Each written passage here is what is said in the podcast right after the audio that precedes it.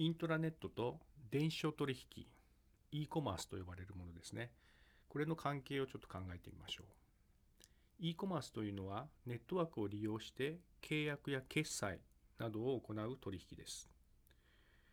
EC エレクトリックコマースと略されることもあります。企業同士の取引を B2B ビジネス2ビジネスとそれから企業と消費者の間の取引を B2C business to consumer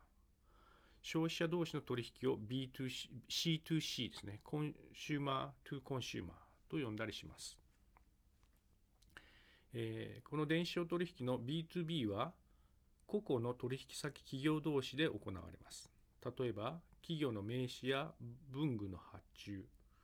旅行代理店への出張手配などが考えられます。B2C というのは楽天市場や Yahoo ショッピング、価格コムなどさまざまなオンラインショップ、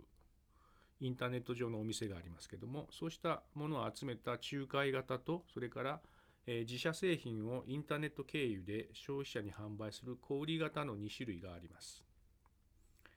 C2C ではインターネットオークションがその代表的な例になります。また、受発注や見積もり、決済、出入荷などに関わる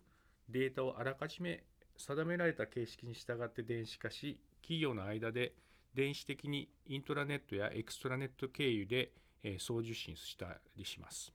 そうした仕組みをですね、特に electric data interchange と呼びます。EDI というふうに略される場合が多いです。イントラネットの内部のユーザーはインターネットにアクセスしてさまざまな情報を取得する場合があります。この場合、イントラネットにインターネットゲートウェイとなるルーターを設置します。イントラネットの内部では企業にとって大事な情報がたくさん含まれます。インターネットの側から悪意のある利用者によるデータの盗聴、盗み見ること、改ざん、勝手に値を変えてしまうこと、こういうことを防ぐように対策する必要があります。具体的には、ファイアウォールと呼ばれる、機能を導入して、外部ユーザーは、DMZ、これは、えっと、非武装地帯の英語が The Military Zone なんですけども、え、この軍事的な用語の類推でですね中間的な領域と自国の領土とそれから敵国の領土の間にある中間的な領域というような意味で、えー、インターネットのネットワークにおいてもこのディミリタライズゾーンを作ることで特定の場所にしかアクセスできないようにしたりとか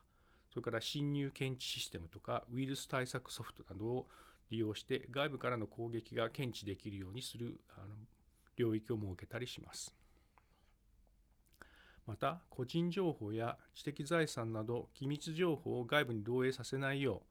内部ユーザーのデータアクセスを制御したりログを取得したりすることが重要です。こうしたインターイントラネットとそれから、えっと、外部のネットワークとの間のセキュリティに気を配ることは、えー、非常に重要な、え、項目となっています。